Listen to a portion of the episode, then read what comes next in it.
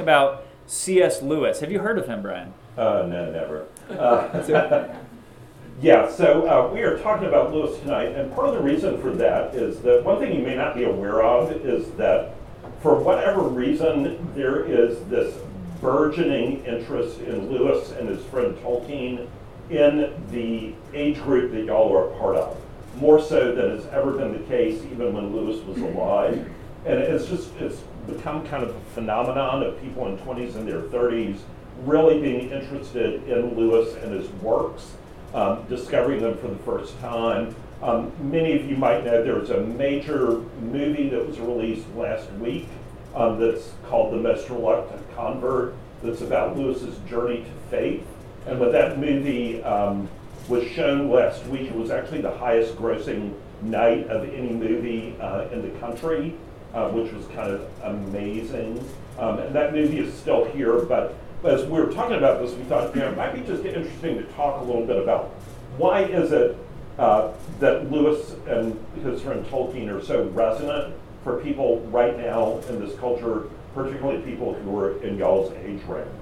And uh, just as a little background to that, uh, Lewis lived a long time ago. He was born in 1898, it was a long time ago, in Belfast, Northern Ireland. Uh, he was a genius. Uh, he renounced his Christian faith as a child and became what I would call an evangelical atheist. He was brilliant.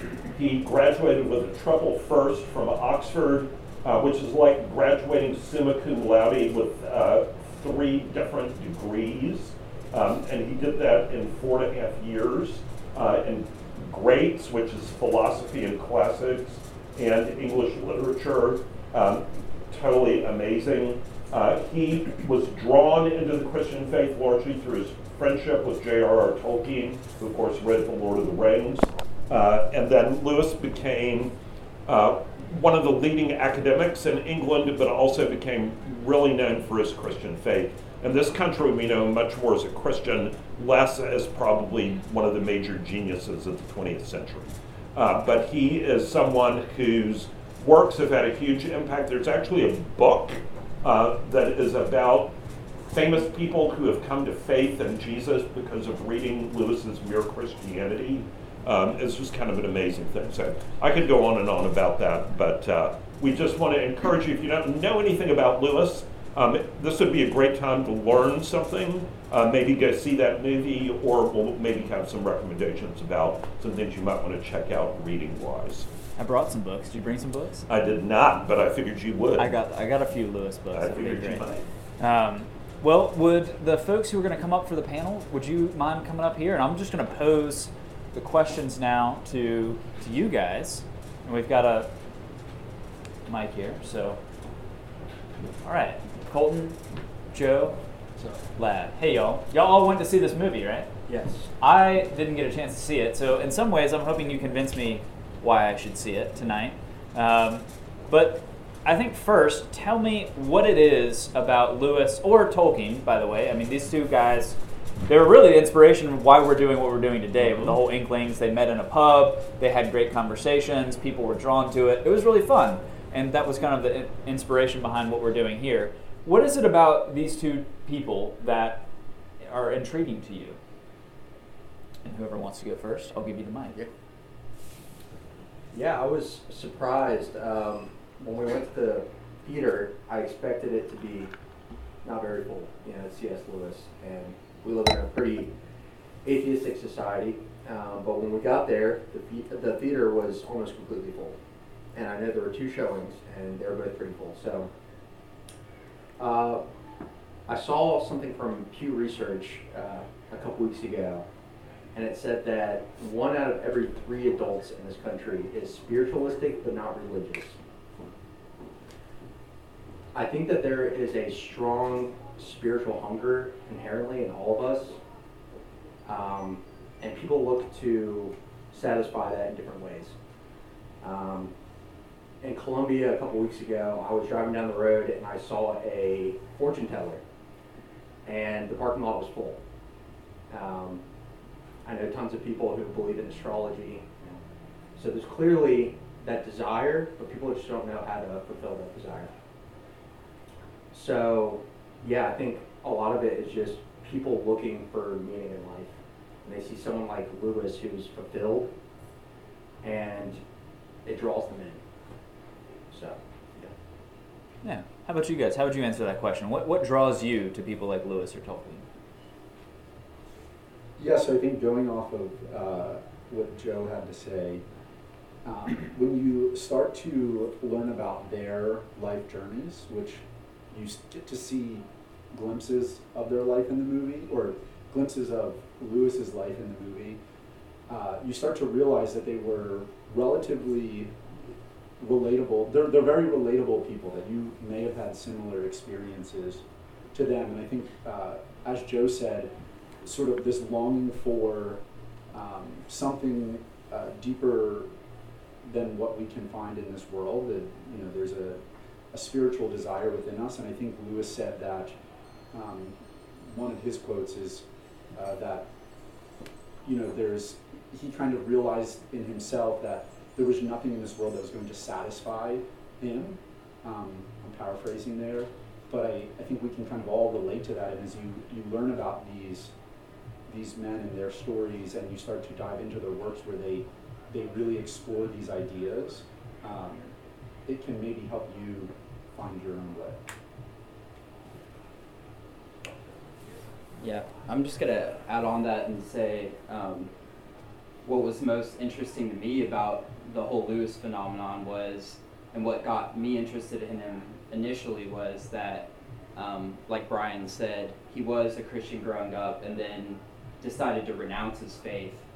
And so at that point, it becomes interesting like, okay, he, he claimed to have known the Christian faith and then he went away from it for you know 20 30 years and then he comes back to it. So then the question becomes why? Why is he going back to it and i think that's the thing that's most intriguing to me um, and i think is what intriguing other people as well they want to hear you know why why what drew him back to the christian faith I'm, I've never actually asked you this. What what? How did you get started loving C.S. Lewis? Uh, I got started in the most traditional way, which was as a small child having the Chronicles of Narnia read to me by my parents, and I was utterly captivated. And uh, it's just been downhill ever since.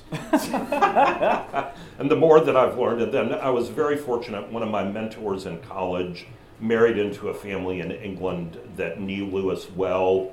And so I've had the opportunity to meet all of these people that knew Lewis and be in places that normally no one would be able to go, um, and just really come kind of into an inner understanding of that that's made it that much more just marvelous. It's like walking through the wardrobe. That's awesome. Well, tell me a little bit about the movie. Obviously, don't spoil it because hopefully, I don't know. Raise your hand if you have seen it already. Hopefully, not that many. Okay, a few. Yeah, perfect. Well, for those of us who haven't, don't spoil it, but give us some of the, the high points, things that may have surprised you. Why, eh, try to convince us why we should go see it. Okay. Yeah, so I, I think just going again off what I was saying before, um, a lot of the movie plays off of his auto, you could call it his autobiography basically, called Surprised by Joy, um, where it kind of talks about from childhood to adulthood. Um, it goes through his life and, um, you know, talks about, again, his coming away from the faith and going back to it. Um, and I think it does a really good job kind of summarizing that and summarizing the points and arguments that he uses in his books. Um, so if this is a you know area where you haven't read a lot of his books before, I think it's a good starting point um, to kind of get into Lewis and begin to realize, um, learn a little bit about him, um, and then um, yeah, just get to learn a little bit more about him and why, what kind of led him back to the Christian faith. Um, I, th- I just think it's a good starting point.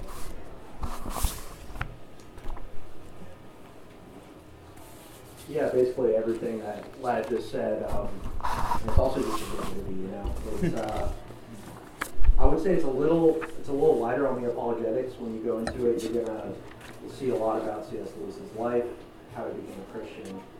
So yeah, it, it's, it's a really good movie. Yeah, I, I wouldn't add anything to what the two think. So. All right. Well, um, let me just do this. Uh, favorite book of C.S. Lewis of yours? I'm, I'm just, I keep putting you on the spot. I'm sorry. You're right next to me. Um, I would probably say Mere Christianity. Um, you know, if you're not familiar with Lewis, I would say Mere Christianity is his most rationality-based book, uh, where he really just defends the faith against critics. Um, Surprised by Joy is, is also a good one to, to read as well if you just want a better picture of, of C.S. Lewis's life. So, and then of course the Narnia books.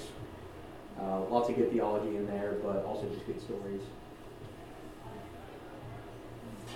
So I don't know that I have a favorite book. I have not really read any of his work um, until recently. Started diving into it, and I think just a slightly different perspective because I know Lad and Joe are, are very uh, familiar with his works. We're a lot more familiar than I am, at least. Um, I think when you again start to learn about his story and you start to dive into some of the works that we're doing with um, Father McGreevy and the abolition of man, and uh, really start to understand like uh, he, he explains in a more rational way, I guess, than other people might, the case for Christianity and for you know that that God really does exist. And if you're somebody who you know maybe you have a engineering or a science background and uh, you're not into reading something like the Chronicles of Narnia, I- think that some of his other works might be very appealing to you if you're a very rational thinker. Um, so my favorite book is actually, I think, a good median uh, between all of those. So I, like Brian, kind of grew up um, reading the Narnia books and had a great love for those. Um, and then kind of jumped into a little bit more of his philosophical works like Surprised by Joy and Mere Christianity and those. Um, but my favorite book personally is Till We Have Faces, um, which I think is a good culmination of all these ideas, um, the mythos and the philosophy, and I think it he really does a good job combining all of those into a story that um, is exciting to follow, and you also get to learn a lot about him um, and his life as well. So. You want to answer it? Oh my gosh. Um, so uh, d- it depends on what day it is, which of my many Lewis books that I like is my favorite. Um, currently, I would say it's That Hideous Strength, uh, which I'm getting ready to teach on.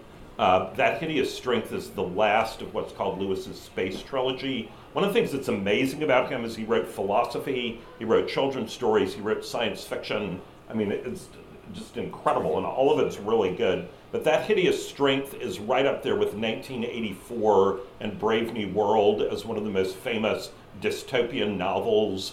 Uh, and I think it is brilliantly done. And it is actually, it'll make the hair on the back of your neck stand up to read it right now because so much of what he wrote about in 1943 is actually happening now. So um, I think that one's really good. Yeah. Yeah, I, that, that can't really be said enough. How much he is so gifted in terms of writing academic, philosophical literature, and at the same time being a really good storyteller. Um, this article that you sent me, Brian, actually talked about the uh, the top top list uh, by Generation Z, the, the books that they enjoy. And Harry Potter's number one, no big surprise there. But number four is Lord of the Rings. Uh, and then number six is Chronicles of Narnia, which I was pretty shocked. I didn't think Chronicles of Narnia would be in the top 10 at all, but uh, that is surprising. So, and I'm, I've really enjoyed reading. I've started Chronicles of Narnia with my children at night. We're reading The Last Battle right now, and it's it's really one of these things that Lewis and Tolkien they both were absolutely fascinated with the idea of fairy tales. They thought adults should enjoy fairy tales. That this wasn't something that you just grow past in your life, and um, that's something. The older I get, rereading them, it's amazing how it penetrates the whole person. I feel like. Um, so it's really hard to, to nail down just one, but Yeah. The last battle right now would have to be my favorite because that's what I'm reading. So If la- you haven't read the Chronicles of Narnia, please do yourself a favor and do that. One of the things that's great about them, I'm not going to ask you to raise your hand if it seems sometimes like there's a lot of despair and darkness in the world, uh, but when you read the Chronicles of Narnia, they are just full of beauty and hope. And I think that's something that for most people is in short supply, and being able to lean into that is an amazing thing. And the movies really don't do, by and large, justice Yeah, at all. mm. Lord of the Rings movies, yes. Hobbit movies, no. Um, Lion, the Witch, and the Wardrobe, not too bad, but the other Narnia movies don't even bother. me. Wait, did you give a no to the Hobbit movie? The not first giving- Hobbit movie, I will give an okay to. The subsequent Hobbit movies, Wow. Yeah. Okay, I'm learning something every every time I gather with y'all. yeah, That's don't amazing. get me started. Okay, that sounds like a long conversation. It is. We'll, we'll, uh, It's awesome, but long. Let me finish this time and ask y'all one one question. How has either Lewis You have or to ask them one more question too, yeah? if they have a favorite quote. Oh, okay. Well, yeah. Favorite quote, if you have one. Do you have one? okay. Give me your favorite quote, and then how has your life been impacted by somebody either like Lewis or Tolkien? So, I wrote down a quote. I wanted to, uh, my, my favorite quote would have taken like five minutes to read, but It's the whole book. uh, I love this because this just speaks to Lewis's character. This is from The Weight of Glory. There are no ordinary people. You have never talked to a mere mortal. Nations, cultures, arts, civilizations, these are mortals, and their life is to ours as the life of a gnat. But it is immortals when we joke with, work with, marry, snub, and exploit. Immortal horrors or everlasting splendors. Uh, how has he had an impact on my life? Um, I would say the reason I'm a Christian today is because of C.S. Lewis. Um, I remember in high school, I, I grew up in a Christian family, but I didn't really care about Christianity at all. Um, and one day, uh, God just kind of appeared in my heart and just kind of, I was interested, so I went to the bookshelf in my parents' room and I found an anthology by C.S. Lewis, which is basically like his greatest hits. It just has like all the best things he said from every book and on different subjects, you know, heaven, hell, relationships, things like that. And I just couldn't stop reading. It was just incredible. And he answered all my questions. And ever since then, you know, I've been a Christian. So,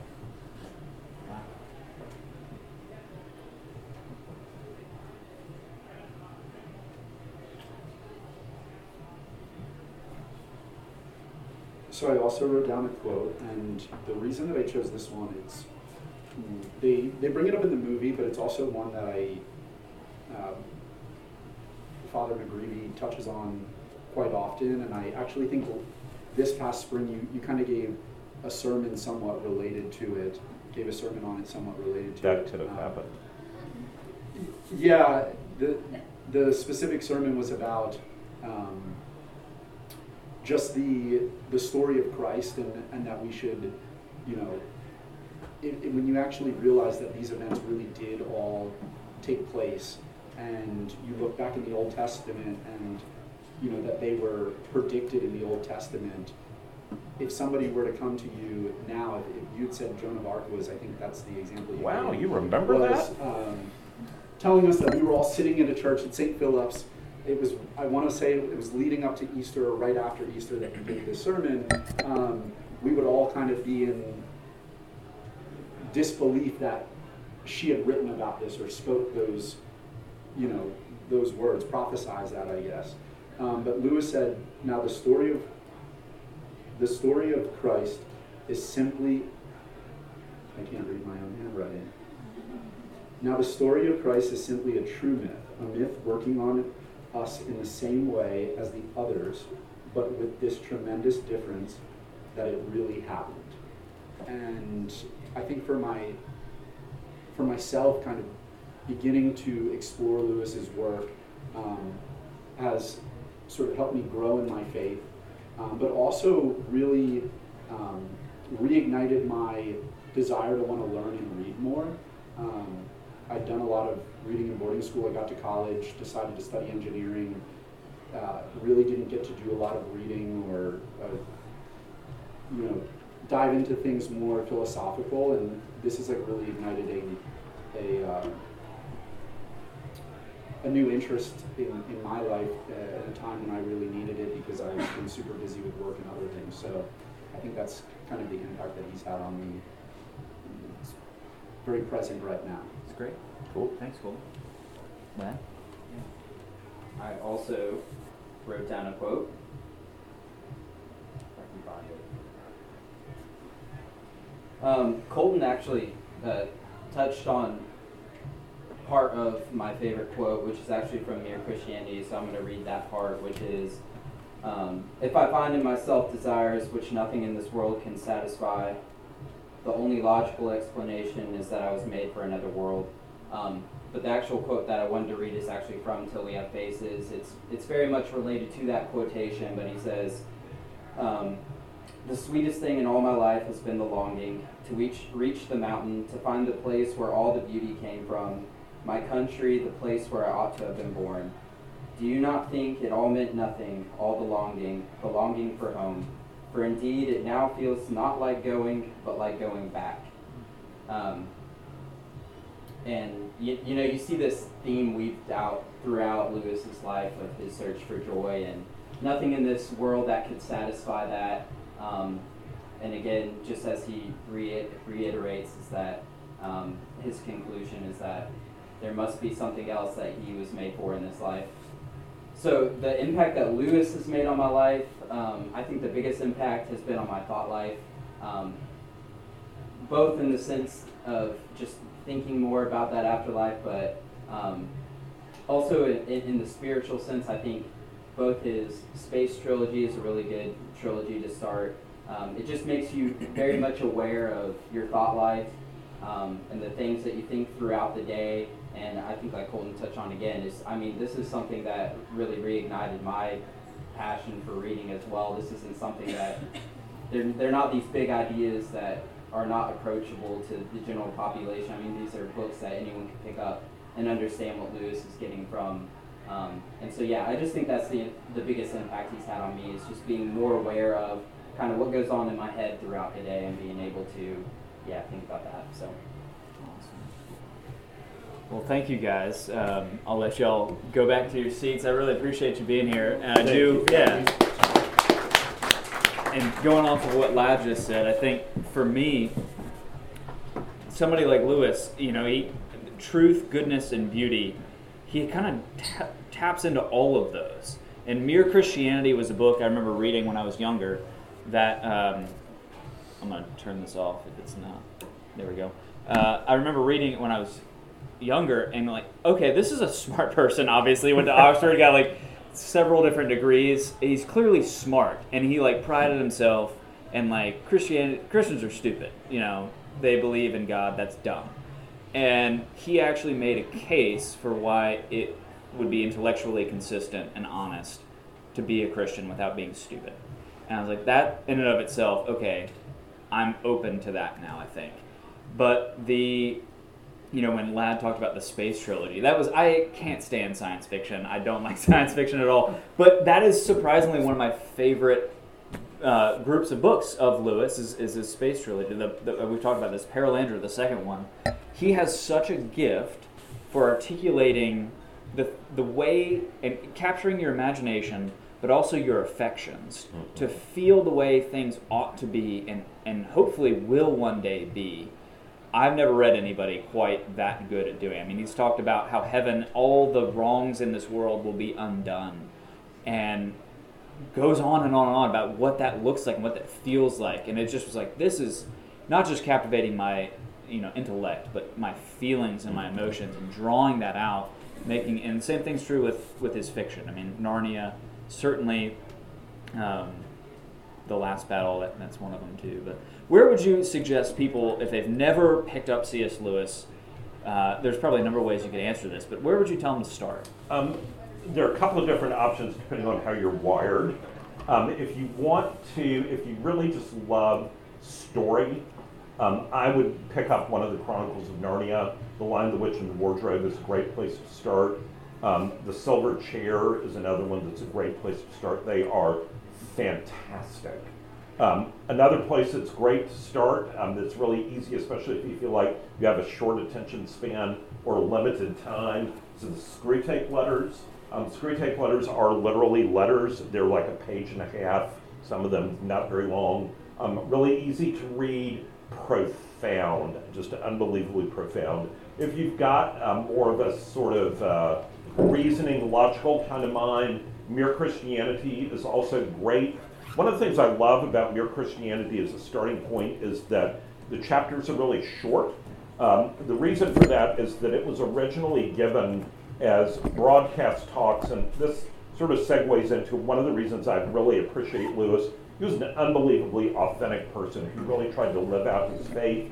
Um, Mere Christianity came about because in World War II, for a while, England was losing and the Nazis were bombing England every night. Hundreds of thousands of people were homeless. They thought that they were going to be invaded by the Nazis. The BBC, the broadcasting group, came to Lewis and said, Our nation is losing hope. We need you to talk about Jesus. And he's like, I'm an Oxford professor. What are you talking about? And they're like, No, no, no, we need you to do this. And so Lewis would take the train from Oxford into London during the Blitz to go to the BBC headquarters, which is one of the top targets of the Luftwaffe, where people were regularly being killed at the BBC headquarters. And he would like walk through the fires and over the sandbags up to the broadcast studio to give the talks that later were published as Mere Christianity. That takes unbelievable courage. And it just shows again how deeply he believed in the truth and the hope of the gospel. So I think any of those are, are good starting places. Um, how are we doing on questions? I know it's past 8 o'clock. We normally try to finish up. If you haven't had a chance to submit one, I would encourage you to grab this. It doesn't have to be about C.S. Lewis, it could be about anything. We, got, we have a few, or I've, I could keep going. I've got a few things I'd want to share. Do you need a second? Um, yeah, maybe just a minute or two. Okay. So one of the one of the quotes that I wanted to share that really impacted me, and I'm gonna have to paraphrase because I don't have it written down. I don't even know where it came from in Lewis's writings, but I remember when my grandfather, my the, the first death that I can remember, and somewhere you probably know this because you're have an encyclopedic knowledge of Lewis, but he was talking about how um, the act of remembering and memory actually culminates and consummates the actual event itself. And so when we remember the joy that was there, it, it's actually, until you remember it, it's incomplete. Mm-hmm. And I remember talking at my grandparents' funeral about that just jumped off the page at me because it was this is really incredible. Like, yeah, there's something to the idea of I, I really loved him. I really enjoyed being around my grandfather, and I'm going to miss him. But there, there's something really true about the idea of thinking back and the, the way that memory completes the experience mm-hmm. itself mm-hmm. Uh, was, was actually really right and, and good. Um, I don't know if you happen to know where that um, was That idea is actually in several different places. One of the things about Lewis is a lot of his ideas will show up in multiple places. Uh, so, like what what Ladd was reading for his quotation is almost identical to a fictional passage in The Last Battle, hmm. um, which is also, well, anyway, so a lot of these play out, but that is in a grief observed, yeah. and uh, but it's also in several other places. So. Well, it, and we, we, didn't go into his life at all, but it was marked with suffering in many ways. Uh, Joy, who was um, his spouse, interesting story there, won't go into it, but he's so honest yeah. with the pain of life it's somebody who's not going to sugarcoat answers. And to match that with his intellect, uh, philo- philosophy, and that sort of thing, mm-hmm. it just, it, there's a reason why he's famous. Yes. Um, well, and one of the things I love about Lewis, this is a story that um, seems to be pretty well attested, is that um, you know, Lewis was one of the most famous people in England in the 20th century and in America. He was on the cover of Time magazine in the 1940s, even. And um, but he was deeply humble. His uh, personal assistant called him the most thoroughly converted man he had ever met. But one of my favorite stories about him is he used to go to this butcher shop on the way home from Oxford, and he's going back to his house, and he would talk with the butcher, and sometimes if he went at closing time, he and the butcher would go out for a beer together. And uh, then when Lewis died, somebody told the butcher that Mr. Lewis had died, and said the butcher wanted to find out about the funeral um, because he just really had enjoyed the time that he spent with Lewis. He had no idea who Lewis was. He had no idea that he was famous. Lewis had never talked about any of that. He just thought he was this guy that came into his shop and he was kind of doing him a favor by going to his funeral. And I just love that. I think that, yeah, that speaks a lot about his character. That's great. How about how are we doing? Yep, I have some ready. Um, so Would you like a microphone? Yes. I, I yes. Can. No, but we actually need it for the uh, recording Okay. because we don't remember to actually. Where's the? Oh, there we go. Okay. How should Christians engage the postmodern skeptic, i.e., everyone has their own truth? Can you say that again? I didn't Do you want me to repeat it? Yes. How should Christians engage the postmodern skeptic, i.e., everyone has their own truth? That is a terrific question. So, uh, one of the things that I think is really important in engaging people who are skeptics is to first work on building relationship with the person. Uh, I think that that is important and beginning to establish some kind of trust level. Uh, and then as people begin to go into that idea of speak your truth, everybody has their own truth, um, you can begin um, to explore whether that is really a, a, something that they're committed to or if that's just a smokescreen. Sometimes it's a smokescreen um, against wanting to believe or, or deal with certain issues. But I do think that uh, one of the best ways that I've found to engage with people like that is to read something together. Um, Lewis can be a great thing to read together. Also, one of my favorite things to read um, about that is uh, Bertrand Russell. I don't know if you're familiar with Bertrand Russell, very famous atheistic philosopher, um, 20th century in England, wrote a very famous uh, short book called Why I Am Not a Christian. That is one of my favorite books to read with people um, because it's terrible. His arguments are just terrible. And so it's really easy um, if you're reading and discussing that book with someone to make them, they, it makes them begin to question a little bit. So I think the, the goal is you want to love the person and you want to try to get them to question some of their fundamental assumptions that are, um, in, you know, in the view of Christians, um, off base. Do you want to? Yeah, I, well, I, having not seen the movie, but knowing a little bit of Lewis's life, the way he was converted, I mean, the title was The Most Reluctant Convert. It wasn't in an instant. It's, it's not in a singular conversation that most people have this aha moment. Uh, it's usually through relationship over time with people who actually uh, love them and get to know them and, and increase plausibility for an alternative belief system. And I think in the context of that relationship, one of the things that you can do is you start to actually maybe probe underneath and, and start to doubt even the doubts and to, to realize that this idea of everyone has their truth isn't actually an intellectually honest or consistent thing. Eh, There's going to be certain things that we all hold to be true. And if I tried to claim, well, this is my truth and I'm going to impose it, I'm going to do something that violates your truth, you're going to say, no, no, no, we have to agree on certain shared values and principles. Uh, so I, I don't think it's a consistent um, belief to, to hold. But I think it's in that context of relationship that you can begin, excuse me, to have that sort of conversation. Yes, and the first couple of chapters of Mere Christianity are also a great thing to read together because that's exactly what Lewis unpacks in that section. Yeah. I just completely forgot to go under a minute. Sorry. There we go. Keep going. We're gonna go. We're gonna go faster. Okay, okay. Rapid fire. All right. What convinced, maybe for those who aren't aware, um, what convinced Lewis to convert from atheism to Christianity?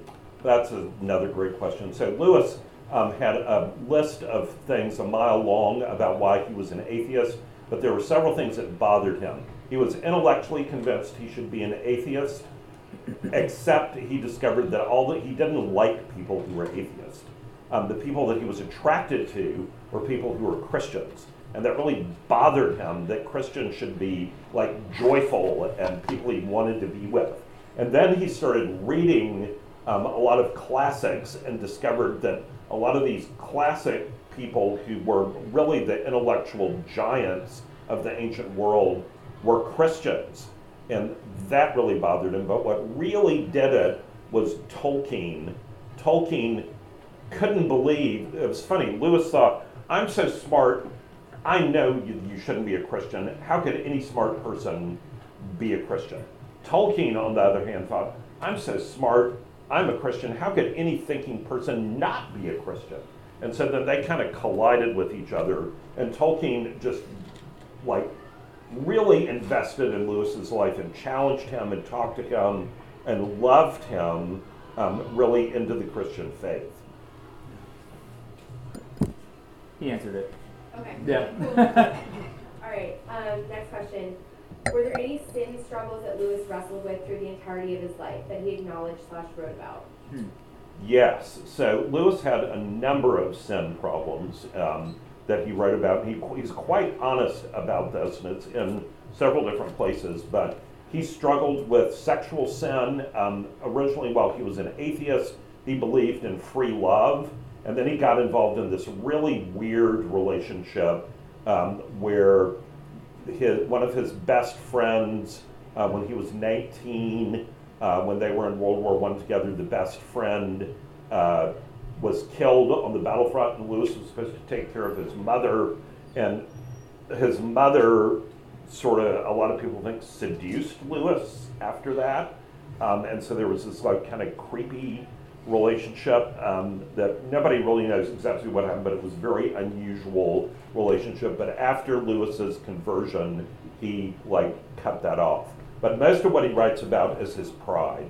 Then he says he was a really obnoxious intellectual prig, and he could not stand people that he thought were his intellectual inferiors, and he had to deeply repent of that.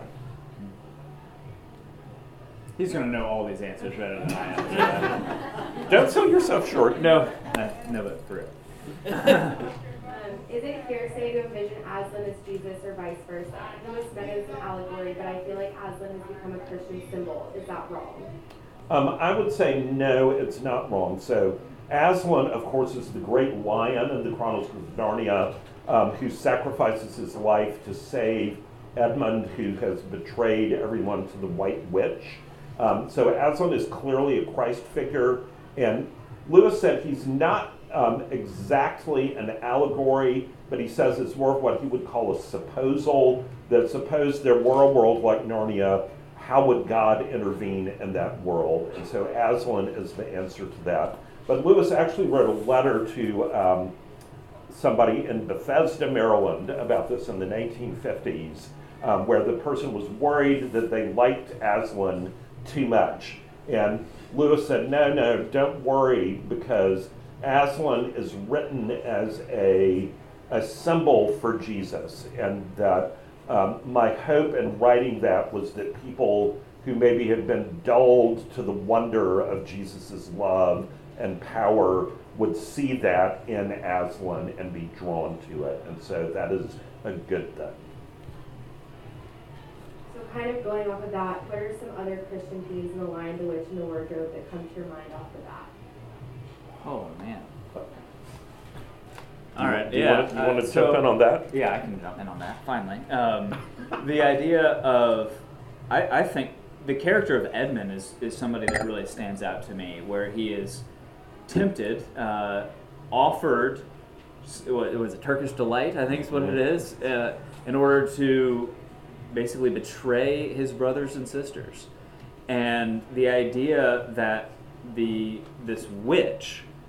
Uh, more or less seduces him with what he wants in this Turkish delight, and and it just pales with what he actually wanted, and it she over promises and under delivers, and that is such a great, I think, illustration that encapsulates uh, the idea of sin and, and evil. That it always promises so much, but it it leaves you feeling way worse after you indulge in it. Yeah. Yep. Yeah, there's so many things. That is, especially if you know anybody that struggles with addiction, um, the way that Lewis portrays Edmund and Turkish delight in there. Um, if you have a friend or anyone that you love that struggles with addiction, it just nails it. Um, but there also there's a beautiful, just constant illustration through that book of the, um, the whole idea of costly forgiveness and redemption.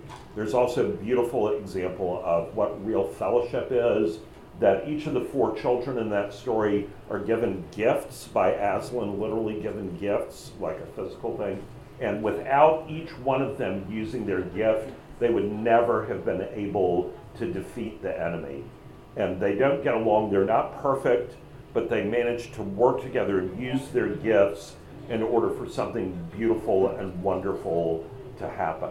Um, there also is a great theme in there about beauty and where beauty really is, and that Satan's desire, sort of portrayed through the white witch, um, is to keep us where it's always winter and never Christmas. That there's that longing that can just never be fulfilled, where Aslan wants to give you your heart's desire.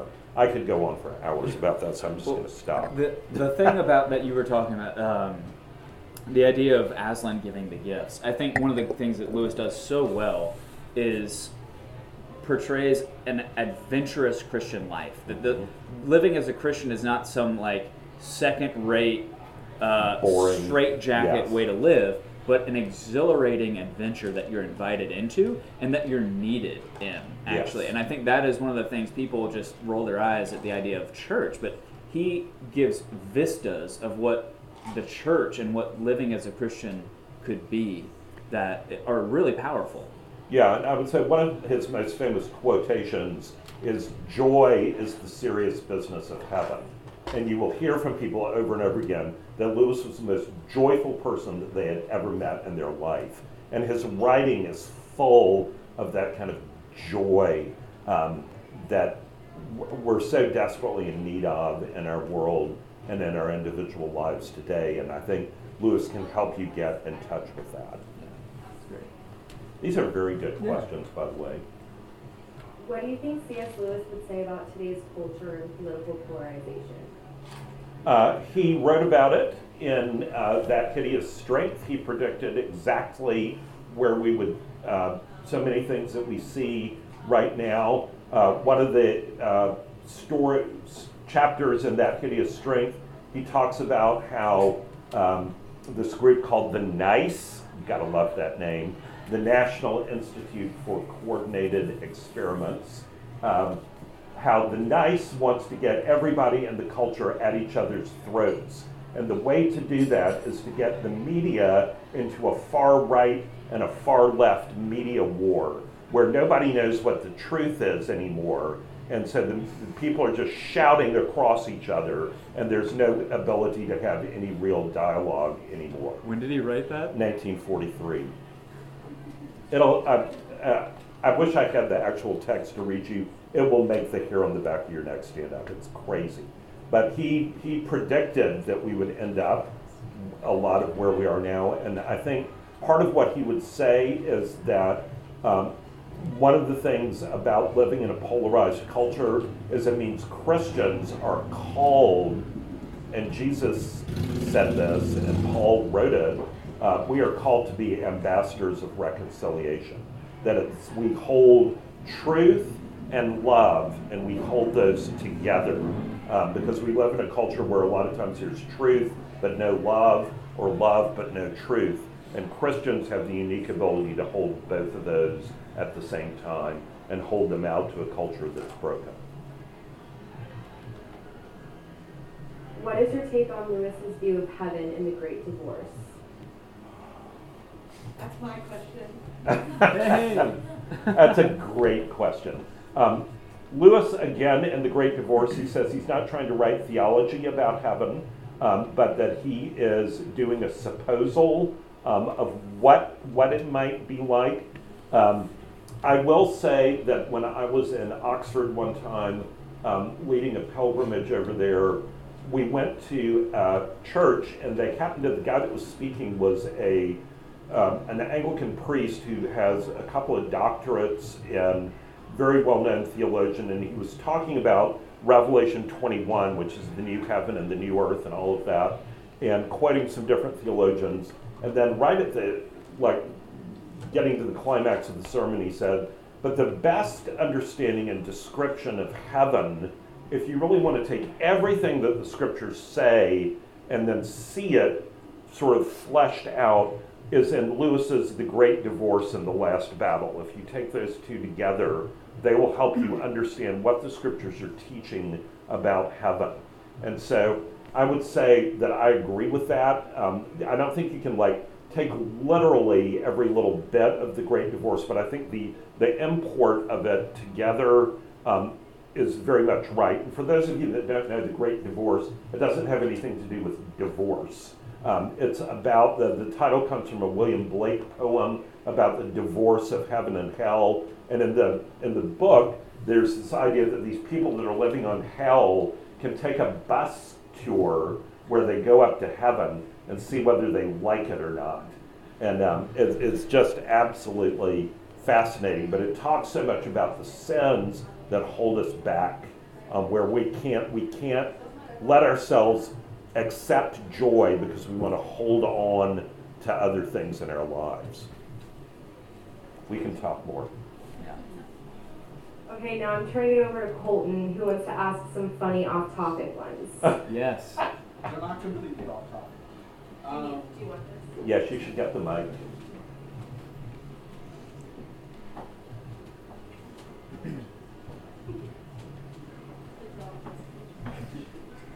were the dinosaur fossils out on Earth to test our faith?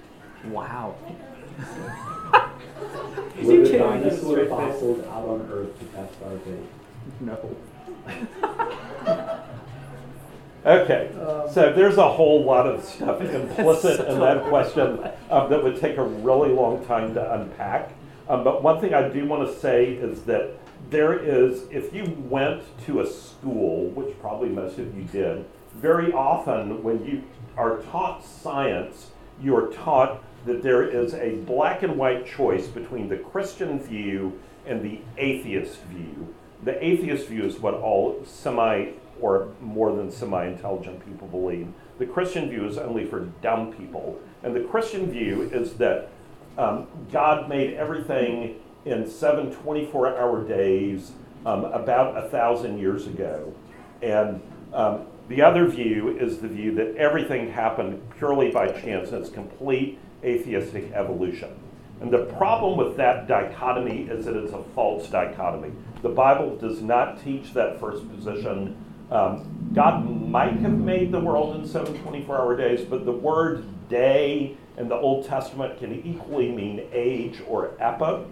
Um, there are many ways that you can see parts of evolution that can be very much aligned with the creation narratives.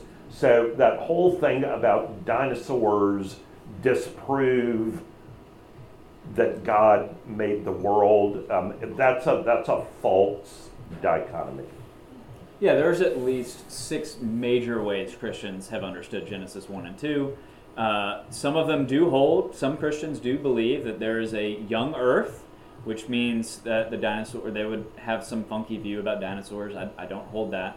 Uh, some people would have a, um, that would still appreciate the text, I think, of Genesis 1, taken a little more uh, figuratively.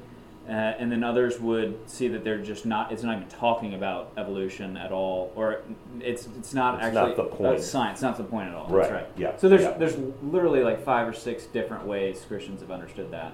Um, But if anybody's hung up about Genesis 1 and feels like that's a barrier to faith, please talk to Justin and me because that that's something we can help you work through. yeah, We're Lewis and Johnny Cash friends? it's a historical fact, Colton. Actually, yes, they've been best friends. Tolkien, yeah. They would have been probably if they'd ever met. Tolkien or Lewis, one has to go. That's a false dichotomy. Um, somebody asked this sort of before in a less dramatic way, and um, if I had, they asked if I had to be on a desert island with only one books, and I said Lewis, which I would still hold to, much as I love Tolkien, and it breaks my heart to say that almost. But the reason is that if I were alone on a desert island, I would want somebody that was much more overtly theological. Tolkien is full of beauty and wonder and Christian symbolism, but he's less direct about it. I would say I'd say Lewis as well, just because he has more, I think. Than Yeah, he wrote a lot more because Tolkien was very slow. The only reason The Lord of the Rings ever got even published was because Lewis nagged him endlessly um, to get him to finish the books. And since this is our last theology on tap, it's eight thirty-two, so this is the last question. Um, we've kind of touched on this, I feel like, in each of our sessions. If one was to feel spiritually fulfilled, comma, happy, why would you suggest they become a devout Christian apart from going to heaven and avoiding hell? I'm gonna need that repeated. I, Yeah, I- say that again. I need to If one was to feel spiritually fulfilled, I'm just going to leave it there. If, if one was to feel spiritually fulfi- fulfilled, why would you suggest they become a devout Christian apart from going to heaven and avoiding hell? Uh, well, I think that if, if you want to experience joy, which I would take spiritual fulfillment to mean joy, um, the, my belief and the belief of the Christian faith is that God made you, that God designed you, that He gifted you in a certain way, and that He made you for a purpose, and that when you live into that purpose, there is joy and meaning that you experience in a way that you absolutely cannot in any other way. And so, to me, it, um, it isn't so much about like fire insurance that you like avoid hell and get to go to heaven. It's more like living in line with what you were made for. And uh, I think that aspect of it is hugely important. No. I asked this question last sermon. I think I did was if if heaven wasn't where God was, would you want to go there? Right? Yeah. And the idea of hell being a place, and Lewis talked about it, hell is a place that's locked from the inside. I think you miss the point of the whole Christian faith. You miss the whole point of existence if you're just doing the quote unquote fire insurance. You're, yes, there's real, I think, warnings about hell, but the predominant message of Scripture is that you were made for a relationship with God. And that you and I, we look for those things in all these various places to fill this longing in our heart. And until we actually find the rest and the purpose and the love and the joy that we were made for in the person of the triune God, we're it's a futile effort, first of all. Um, and hell will be this place that is just furthering on what we've always done apart from Him. Yeah. Um, so I would say, in order to be satisfied, that that's what I would encourage you to do. I don't think there's such a thing as being satisfied apart from it. Yeah. There's a great Lewis quote that says, God cannot give you um, happiness and joy apart from himself because there is no such thing. And, you know, it's the idea that lasting joy can only come when you're in relationship with God. Yeah. Well, guys, thank you so much. We've gone a little bit over tonight. Um, if you have not on our email list, please go ahead and sign up. That's going to be really important because this is our last Theology on Tap uh, officially for the fall. We'll do one in December, December 14th. We'll be back here. We'll probably have like a dress up party. Not exactly sure what kind of maybe uh, tacky Christmas sweater. I haven't done one of those in a long time, but um, we'll do something fun. We'll email that information out to you. Love to have you join. Also, throwing the idea around possibly of maybe like bowling or axe throwing or something like that over the holidays. I just had a baby last week, so I need a break for a little bit. Um, I, my wife had a baby. I didn't have a baby. Be clear about Thank that. you for that clarification. I know you're all wondering about that. Um, but so please do join our email list. Again, this has been so much fun. We're really and one other one other little plug. Uh, if you have never raise your hand if you have ever been to choral evensong.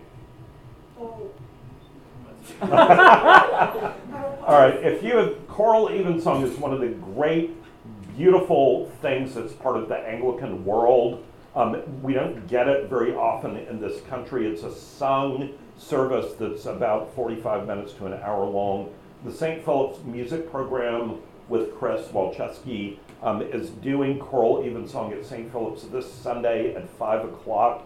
If you want to do a little dive into beauty and wonder, um, I would just commend that to you. Also, the C.S. Lewis movie is playing for one more week at Palmetto Grand. Uh, it's usually, I think it's at 3 o'clock most every day, um, including during the weekend. Uh, I would really encourage you to go see that movie. It's well worth it. Okay, I will. I'll buy your ticket, Jessica. Will you? Yeah. I'll take you up on that. Fantastic. Well, thank y'all. This has been a blast. We're going to hang out for a little while. Feel free to grab another drink and uh, tip well because we're really grateful for the folks at Henry's. So Yes. Thank you. Thanks for coming.